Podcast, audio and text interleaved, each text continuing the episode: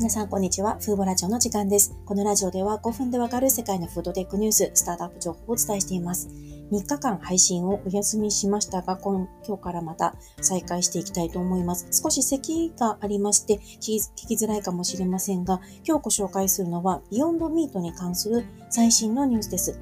ビヨンドミートは昨年の年初にペプシコと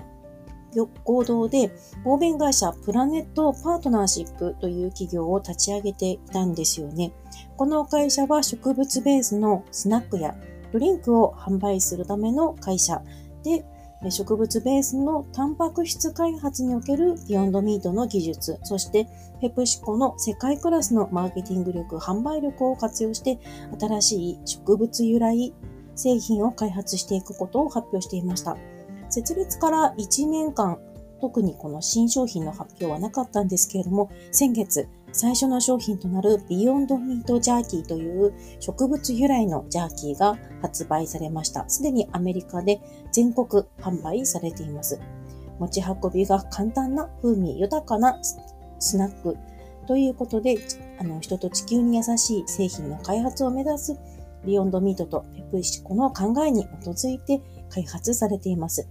味はオリジナル、ホットスパイシー、照り焼きの3種類でして1食1袋あたりタンパク質を 10g 取ることができます。コレステロールは含まれず原料にエンドウ豆や緑豆といった植物由来成分を使っています。大豆やグルテンなどは使用していません。そして、これはビヨンドミートえ初の常温製品でもあるんですよね。これまでの製品はあの冷蔵タイプでしたので、スーパーのこの 冷蔵庫などで陳列しなければいけませんでしたが、今回のビヨンドミートジャーキーは 失礼しました。常温ですので、あの、食料品店やまたガソリンスタンド、いろいろなところで簡単に販売もできますし、購入後にそのまま置いておけるタイプとなっております。で今後、きっとこれだけに限らず、ビヨンドミートジャーキーに続くいろいろなスナックやドリンクを2社が開発していくと予想されます。でビヨンドミートといえば、あの世界的にこうかなり先を行っている植物肉ブランド企業ですけれども、2021年度の売上は約 4, 4億6500万ドルでした。日本円で約570億円となっています。これは前年比失礼しました。14%の増加なんですけども、今皆さんきっとご存知の通り、世界的に植物肉の開発に参入する企業増えていますよね。そして調達額、あの、こういった企業に資金調達するベンチャーキャピタルなども増えていて、1回の調達額も増えているのが今の現状です。で、実際にビヨンドミートもそうした中、いろいろな競合が増えていて、こう、競争は激しくなっているんですよね。で、実際にビヨンドミートがあの商品の販売や管理などのマーケティング費用ですとか、いろいろな経費にかけたお金というのが、昨年、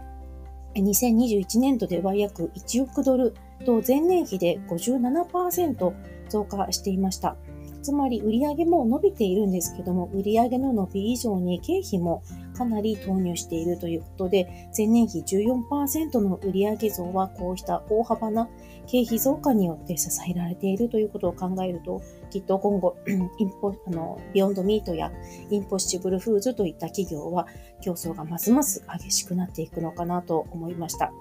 ビヨンドミートは上場していて、競合のインポッシブルフーズ、こちらもアメリカ企業ですが、は今年上場するのではないかと言われています。で今回、ビヨンドミートが植物、タンパク質においてこういったビヨンドジャーキー、常温製品であるビヨンドジャーキーをこう展開することで、こう今後の売り上げアップにつながるのかなと思いました。まあ、簡単な、あの、楽観視できる状況ではないかもしれませんけど、今、やはり世界的に環境問題の への悪影響も懸念されていますし、今の最近のウクライナ情勢によってサプライチェーン自体がこう大幅に 支援してしていることで、いろいろなところにあの物流など影響が及んで、物価も全体的に高くなっている中、きっと今後、あの植物ベースの製品への需要はますます高くなっていくと思うんですよね。ですので今、こう、競合も増えてきて、大変かも、大変な面もあるかと思いますが、市場全体はこう大きく伸びていく、伸びている状況ですので、今後もどういった動きがしていくのか期待していきたいと思います。今回ちょっとあの石油を抑えながら話すっていうのはちょっと思った以上に思考が奪われるなと思いましたので、もしかしたら来週もちょっと数日お休みするかもしれませんが、え今回も最後まで聞いていただきありがとうございました。ではまた次回のラジオでお会いしましょう。さようなら。